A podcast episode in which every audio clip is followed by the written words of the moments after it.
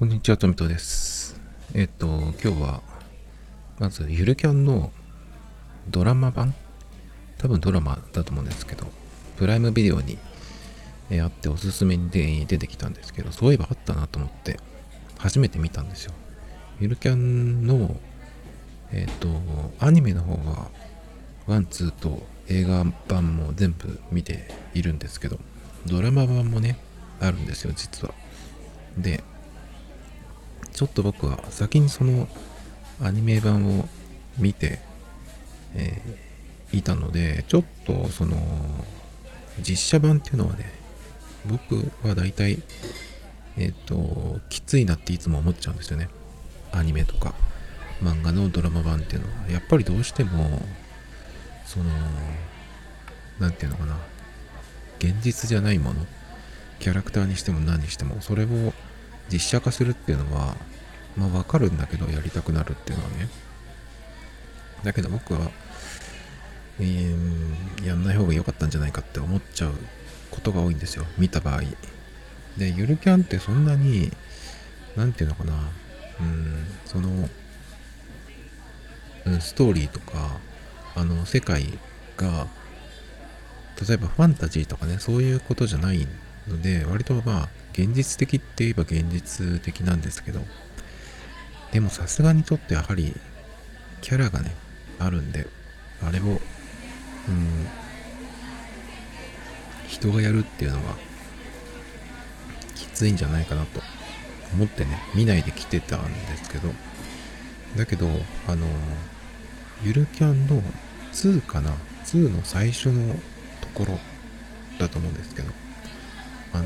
お正月に、りんちゃんが、えっと、初日の出を見るって言って、一人でソロキャンに行くんですね。で、最初、岩田に行くんだけど、岩田で、え大晦日キャンプして年越すんですね。で、そのまんま帰る予定だったんですけど、最初は。おじいさんも来るからっていうことで。だけど、家から電話がかかってきて、えっ、と、その山梨の家の方がね、えっ、と、路面が凍結していて、ちょっと無理だから、あと、2、3日そっちにいなさいみたいなことを言われるんですよ。で、えっ、と、それから、えっ、とね、浜名湖の渚園っていうキャンプ場があるんですけど、そこに行って一泊するんですよ。で、そうすると、なでしこから連絡が来て、えっ、と、自分もね、その、浜松のおばあちゃん家に行くから、うんと、来ればみたいなね、来ないみたいなのがあって、えっと、2日かな ?1 月の2日とか3日とか、その辺で、なでしこのおばあちゃん家に行くっていう、そういう話があるんですけど、その時に、その、渚園っていう浜名湖のキャンプ場、そこら辺のえっ、と、話のところで、浜名湖に行くんですけど、浜名湖って言ってもすごい大きいんですが、浜名湖の海の方ですね、すぐ海寄りっていうか、海のその、ビーチの方って言ったらいいのかな。その辺なんですけど。で、その時に浜名大橋っていう大きい橋が出てくるんですね。で、それをちょっと僕行ったことないんで、静岡県民なんですけど、それを見に行きたいなってなんとなく思ってたんですよ。で、ゆるキャンを見たっていうのもあるんですけど、えっ、と、何年前かわかんないですけど、何年か前です。そんなに前じゃないんだけど、3、4年前かな。バナナマンのせっかくグルメだっけかなっていう、確か日曜日の7時とかそのぐらいにやってる番組なんですけど、それでいつも日村さんがね、いろんなとこに行くんですよ。で、せっかくここに来たんだから、なんかこれ食べて行きなさいよみたいな、そういうのを地元の人に聞いて、なんかこう、えー、食べて回るっていう番組なんですけど、で、浜松の会があったんですよ。2週あったのかなあって、で、その時に結構、え、ー、と、浜松のその駅付近から浜名湖の方まで結構いろいろ日村さんが、えっ、と、運転していくんですけど、車をね。でその時にも浜直橋っていうのが出てきたっていうのを去年ぐらいに知ってでえっ、ー、と探したらあったんでそれを見たんですよ。そしたらすごくねその良かったんです。その浜直橋を車で渡るっていうのが。だけどうんとテレビの場合はその日村さんが運転してる車もその上の方から多分ドローンとかで撮ってんのかな。そういうね映像があったりしてその橋の大きさだったりとかあとはその橋からあの浜名湖もそうだけど海も見えるんですね。でその風景を見たいなと思って車でちょっと行きたいなってえっ、ー、と去年の夏とかそのぐらいからずっと思ってたんですね。でいつ行こうかなとか思っていて今日まで行ってないんですけど。でだけどねそのそのバナナマンの番組ではその海もねこう綺麗に見えるっていうのがこう映像で見れるんですけど実際自分が車で運転していって車載動画を撮りながら、え行ったらどうかなっていうのをちょっと考えたんですよ。運転席とかその車に乗ってる時には首をねちょっとこう横にすれば海が綺麗に見えるところがあるんですけど車載動画にはどうもえー、っと映らないっぽいぞっていうのが YouTube でいろんな人のその浜直橋を通った時の車載動画っていうのがいくつかあるんですね。で見るとまあ斜め向こう側にちょっと映るっていう感じだけどその何て言うのかな。多分実際に運転して行った時に目の前にこう海がバーって開けてくるっていうそのなんかそういう感じには映ってないんですよその車載動画はね。やっぱりカメラってどうしても広角だからああいうカメラって。だから引いて映るっていうのもあるし前を向いてるからちょっとね海はあんまりその思った感じには映ってないんですね。だから多分そうなるなと思って。なんかちょっとトーンダウンしてたんですけど。でそこでゆるキャンのドラマなんですけどでおそらくそのシーンが間違いなく出てくるだろうなと思ってえっ、とりんちゃん自体は浜の大橋を渡ってないんですね。りんちゃん原付なんで多分あの橋は渡れないんじゃないかなと思うんだけど。なんでだけどそのうーん浜の大橋の写真じゃなくて映像でなんか下からの感じとかね。りんちゃんが下から見上げてる、うん、シーンがあるんでそういうのちょっと出てくるかなと思って見たんですけど。そうそれでだから見たんですね。そしたらねまあ浜の大橋のシーンはまあ下から見るシーンはまあそんなにっていうかあとは浜の大橋よりもえっ、ー、とそこの渚園というキャンプ場で一泊してそこを後にしてえっ、となでしこのおばあちゃん家に向かう時にえっ、と浜の大橋じゃないや。浜名湖の何て言うのかなその湖の真ん中辺みたいなところにあるんですよね。そのキャンプ場が。でそこからこう出ていく時に原付でりんちゃんがこう天の橋じゃない橋をねこう渡っていくシーンがあるんですけどあのあれは結構なんかいい感じだったなっていうそういう映像だったんですけど。でねキャラクター的にはまあ漫画の人物を普通の人がやるっていうとやはりちょっとこうなんか誇張したりとか寄せたりとかね。あとやっぱりどうしても違うところがあるんでしょうがないんですけど。まありんちゃんはちょっとなんか思ってる大人っぽいなっていうあの女優さん。なんていう人かわかんないけど。福原。福原なんとかさん。だったかなさっき名前見たら。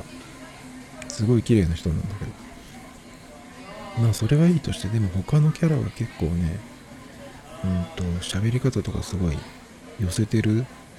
感じでなでしこの役あの人なんていう人だっけかな大原なんとかさんじゃないっけかな。あの人はねなんかこう顔とかすごい寄せてるなっていう感じだったんだけど喋ると声がすっごい似てるんだよねなんか。あのアニメの声優さんの声になんかすごい似ててあれ本人かっていうぐらいすごい似ててそれはなんか良かったなと思うんだけど。結構そのなでしこのキャラにこうだいぶ寄せてる感じがね漫画チックでなんかあれはまあ女優さんは頑張ってるんだけどやっぱそういう感じになるよなっていう、えー、印象でしたね。あとねちょっとちらっとだけ見たけど大垣千秋。えっ、ー、とねノクルのあの前髪が恩眉で短くてパッツンでメガネの人ですね。あの人の役の人はもう完全になんかあのえっ、ー、と髪型にしていてね結構チャレンジな感じで。まあ何とも言えないんですけどっていうねちょっと見ましたっていう話なんですが今日は？それが喋りたかったわけじゃなくて気になってることが今あってねちょっと調べたんでそれを喋ろうかなと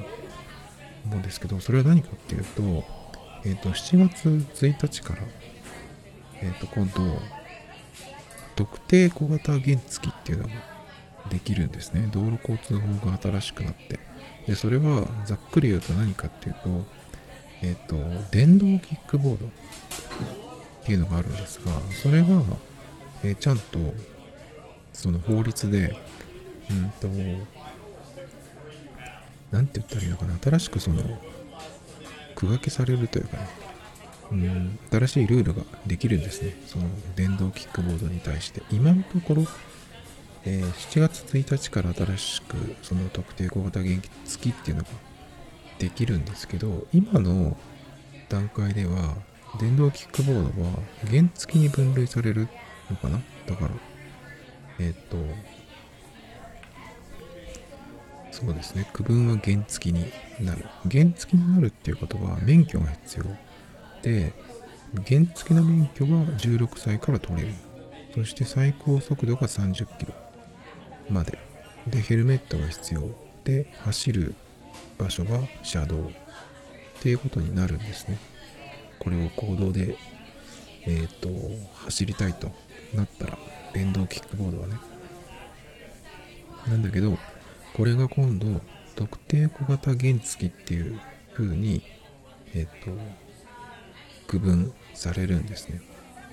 で特定小型原付っていう風になるとまあいろいろルールがあるんですけどまず免許はいらないですね。で免許はいらなくて年齢は16歳以上であれば OK 免許はいらないんだけどね。で最高速度が20キロ。そしてヘルメットは努力義務。だから最近のチャリと一緒ですね。別にしなくても OK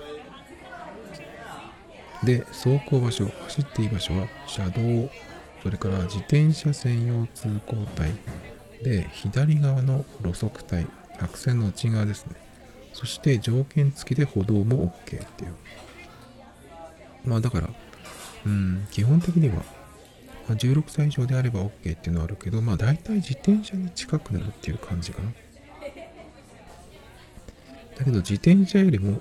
結構これを所有して乗るっていう風になるといろいろやらなきゃいけないことが出てくるんですね。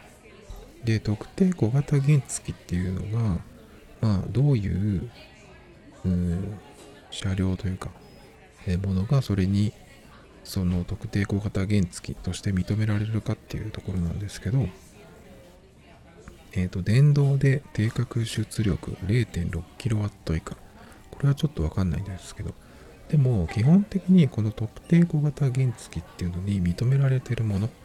っていうのには、そのなんか、えっ、ー、とシ、ールがね、貼られるっていうことらしいです。だからこれは OK だよっていうやつにはそれが貼られてるんで、細かいことをそんな気にしなくても、お店に行ってそれを見れば OK っていうことですね。まあ Amazon とかにも売ってるんですけどまあだからそれを、うん、見ればいいのかなっていう感じですかで長さ190センチか幅60センチかとかねこういうのがあるんですけどで最高速度が20キロ以下。これが結構ねうんさっきの今までのやつだと30キロあ原付で言うとねなんだけどちょっと遅くなるんですね。でさっきその電動キックボードって言ったんですけどこの特定小型原付っていうのは実は電動キックボードだけじゃなくてこの、えー、規定に入るものだったら OK なんでキックボードの形じゃなくていろんなものが出てくるっていうらしいです。キックボードの形でもその椅子サドルがついてるものとか自転車みたいな形とかあとは三輪のもの四輪のものとかもあるのかな？だからいろんな形のものが、えー、今後出てくるらしいですね。で保安部品っていうのを取り付けなきゃいけないっていう決まりがあるので一輪車の形のものはダメみたいですね。で保安部品っていうのは何かっていうとえっ、ー、とまあ自転車とかもそうなんですけどまずライトそれからえっ、ー、と方向指示器ウインカーですね。そして後ろのうんとライト。後ろのライトだからえっ、ー、とこれまあバイクと一緒ですね。ブレーキ踏んだ時にブレーキがつくもあるしそれからえっ、とライト前のライトをつけた時に後ろもつくっていうやつ。それから2系統以上のブレーキ。だから前輪と後輪とそれぞれブレーキが必要ってことねそして最高速度表示灯と速度リミッター。メーターですねそれがつく。軽音機、えー、後部反射機そしてバッテリーの安全性。これが認められ認められじゃない。これがちゃんとしないとダメってことですね。で、ここら辺からちょっとめんどくさいんだけど、自賠責保険の加入。この辺が僕はちょっと詳しくないんで、ちょっと調べる。ておけばよかったんですけど、車持ってる人だったらわかるのかな？自賠責保険。確か車の保険って、えっ、ー、と、必ず入らなきゃいけない保険と、任意の保険と2つあるんですよね。それの任意の方だけかな、自賠責保険って。ちょっとうろ覚えなんですけど僕はあのカーシェアの車しか乗らないのでちょっとね自賠責保険とか保険のところがちょっとわかんないんですけど。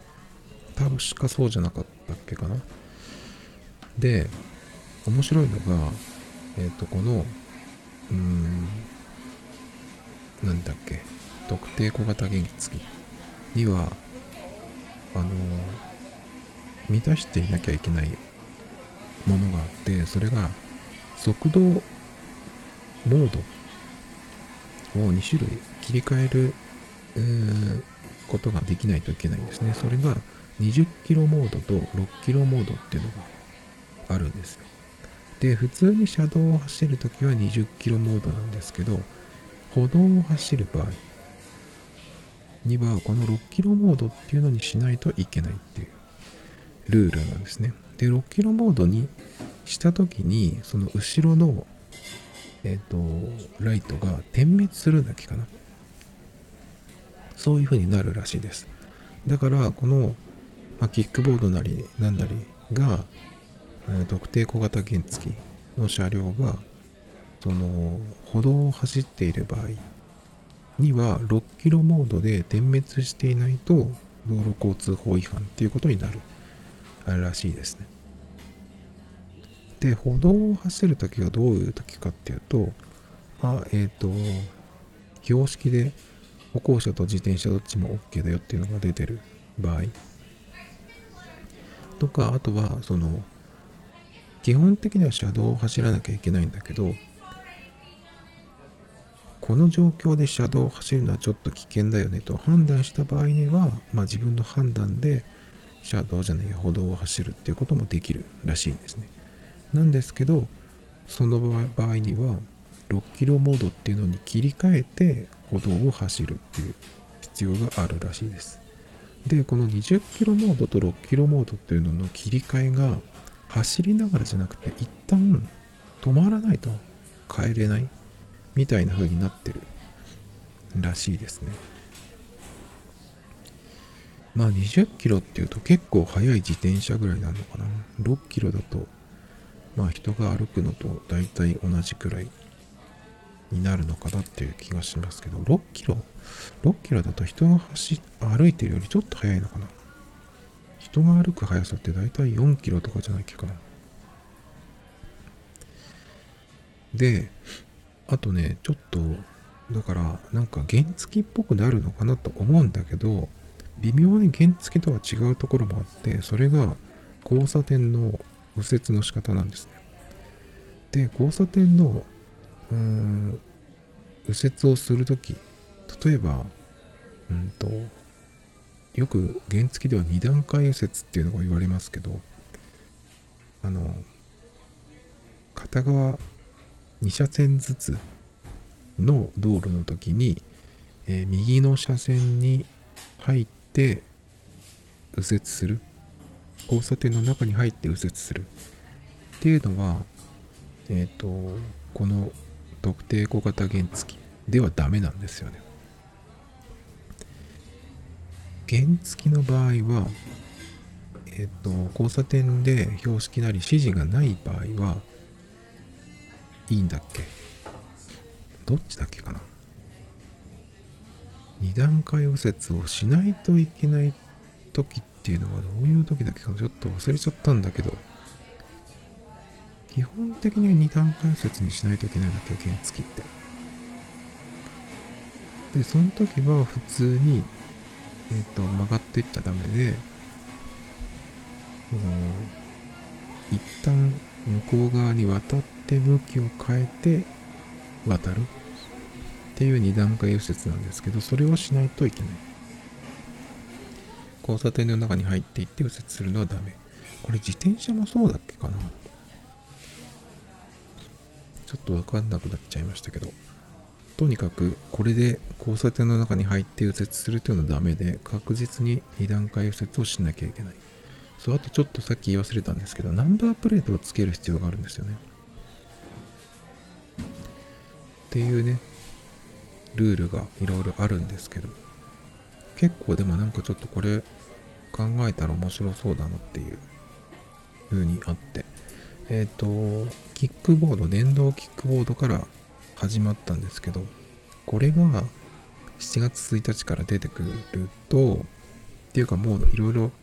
物は売られてるんですけど、四輪のものとかあったらどうなのかなとかね。えっ、ー、と、あとは屋根がつくのとかないのかなとか、いろいろ気になるところなんですけど、実際に Amazon でね、えっ、ー、と、特定小型原付で見ると、もう結構いろいろあるんですよ。で、うんと、まあ、電動なんで、僕は結構チャリに乗るので、うんと、チャリよりもいいかもしれないってね、なんとなくちょっと思うんですよね。チャリよりも軽くて、折りたためて、電動でっていう風に。で、しかも20キロは出していいんでしょっていう風になると、チャリよりも安定して、えチャリのかなり速めのスピードが出せるってことかな。チャリでね、思いっきりダッシュしても30キロいかなかったんです、僕の足では。えっ、と、タイヤ細めのクロスバイクに乗ってた時ですけど、ロードバイクだったら多分、その時の僕より速い人いっぱいだから30キロぐらい出る人もいるかもしれないんですけど、かなりダッシュして24、5キロだったかな、その時は。だと思いますけど。で、まあだから20キロがコンスタントに出せて、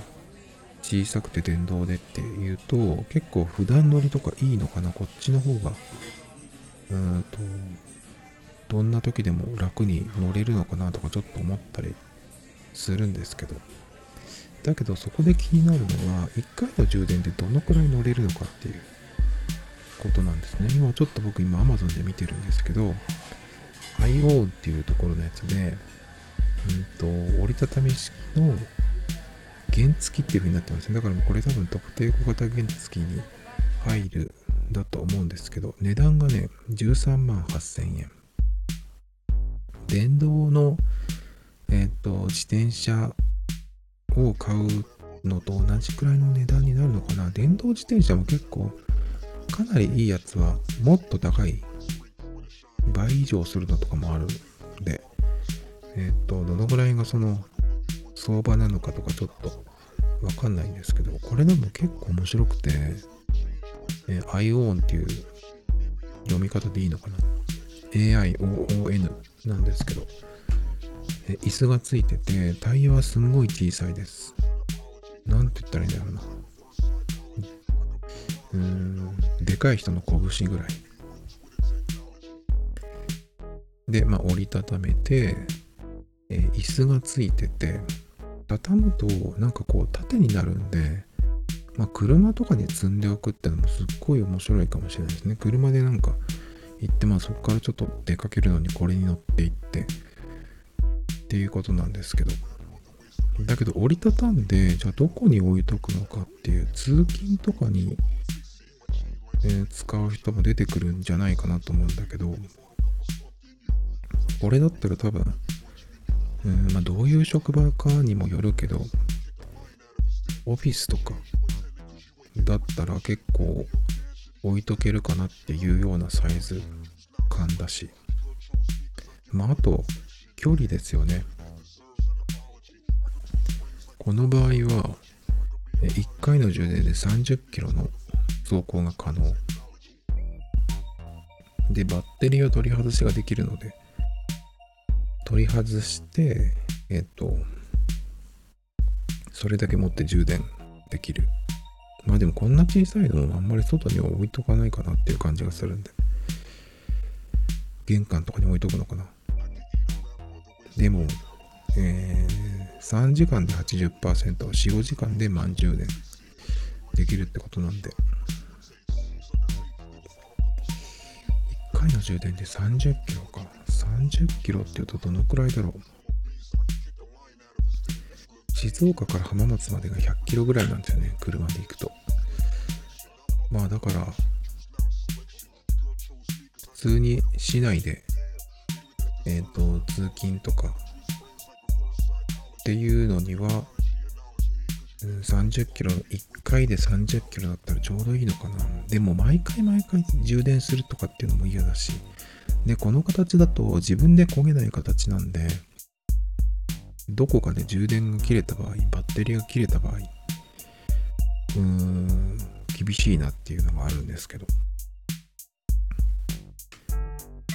テリーを、予備バッテリーを持つって言っても、まあそこそこ重いだろうからね、なるべくちょっとそれは持つのは嫌かなと僕は思いますけど。30キロか。30キロだとちょっと短い気がするな。1回の充電で1週間持ってくれるっていう感じだといいなと思うんですけど。でもこれはどういう用途なのかな？ちょっとわかんないんですけど。で、まあ見てるといろんなものがあるんですけど、うんと、もう電動自転車っていうような感じのものもあるんですけど、それだと、あれなんですね。うんと、最高速度が40キロとかになってるんです。で、さっき言った特定小型原付は最高速度が20キロって言ったんですけど、それは20キロ以上出しちゃダメですよっていうことじゃなくて、特定小型原付っていうのは20キロまでしか出せないっていう風になってるんですよね。なので、40キロとか、えー、出せるものっていうのは特定小型原付に入らないんですよ。だから多分普通の原付っていう区分になるんじゃないかと思うんですけど、あんま分かってないこと言っちゃいけないから。でも、その特定小型原付、免許なしで乗れてとかってさっき言ったやつは、えっ、ー、と、20キロまでしか出せないものなんですね。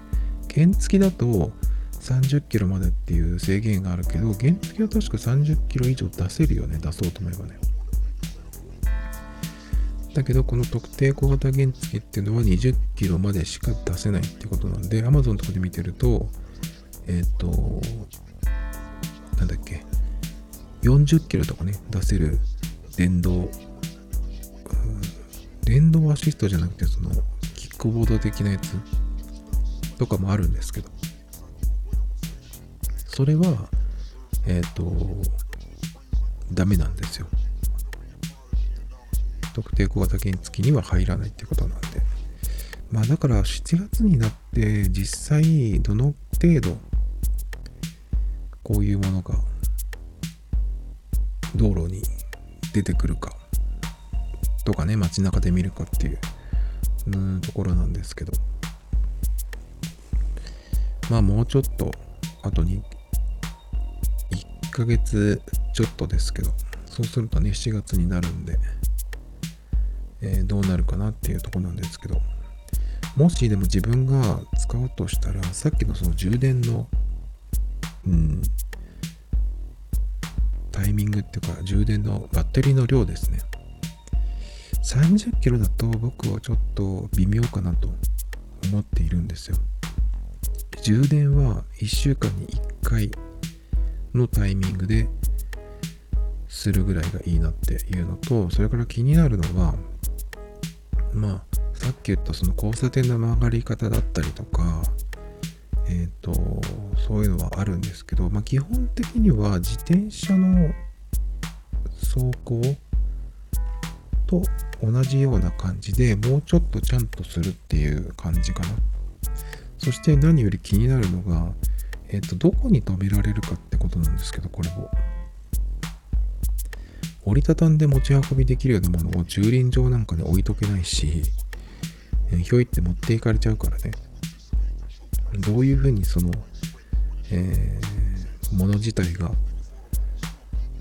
うん、セキュリティというかね、そう管理するようになってるのか、なんかその、盗難防止の仕組みみたいなのがあるのかどうか。今だったらそのエアタグ、アップルが出してるエアタグみたいなものをつけておくっていうのもあるかもしれないですけど。だけど、この折りたたみとかじゃなくて、もうちょっと自転車に近い、小型の自転車に近いようなやつだと、折りたたみじゃないので、うん、自転車置き場に置けるかなっていう気はするんだけどものによってはファットバイクっていうタイヤがものすごい太いやつなんかのり巻きみたいな。えっ、と太いやつがあるんですけどそういうやつもあったりするんでそれだとそもそも自転車置き場駐輪場には置けない。じゃあバイクのところには置けるのかっていう感じなんですけど。これがそのえ出てくるとその二輪のタイプもあれば四輪とかも出てくるのかなとかちょっと分かりませんけど。その条件を満たしていればねいろんな形のものが出てくる。うん出てこれるみたいなのでじゃあ特定小型原付がどのぐらい、えー、道路を走るようになるのかっていうのとまあ、増えてきたら今度駐輪場も今は普通にバイクと自転車ですけどその辺も変わってくるのか。っていうのがねちょっと気になるんですけど。なんかでもすごく面白そうだなっていう感じがしてます。Tomito Times Podcast. This program was broadcasted from Spotify.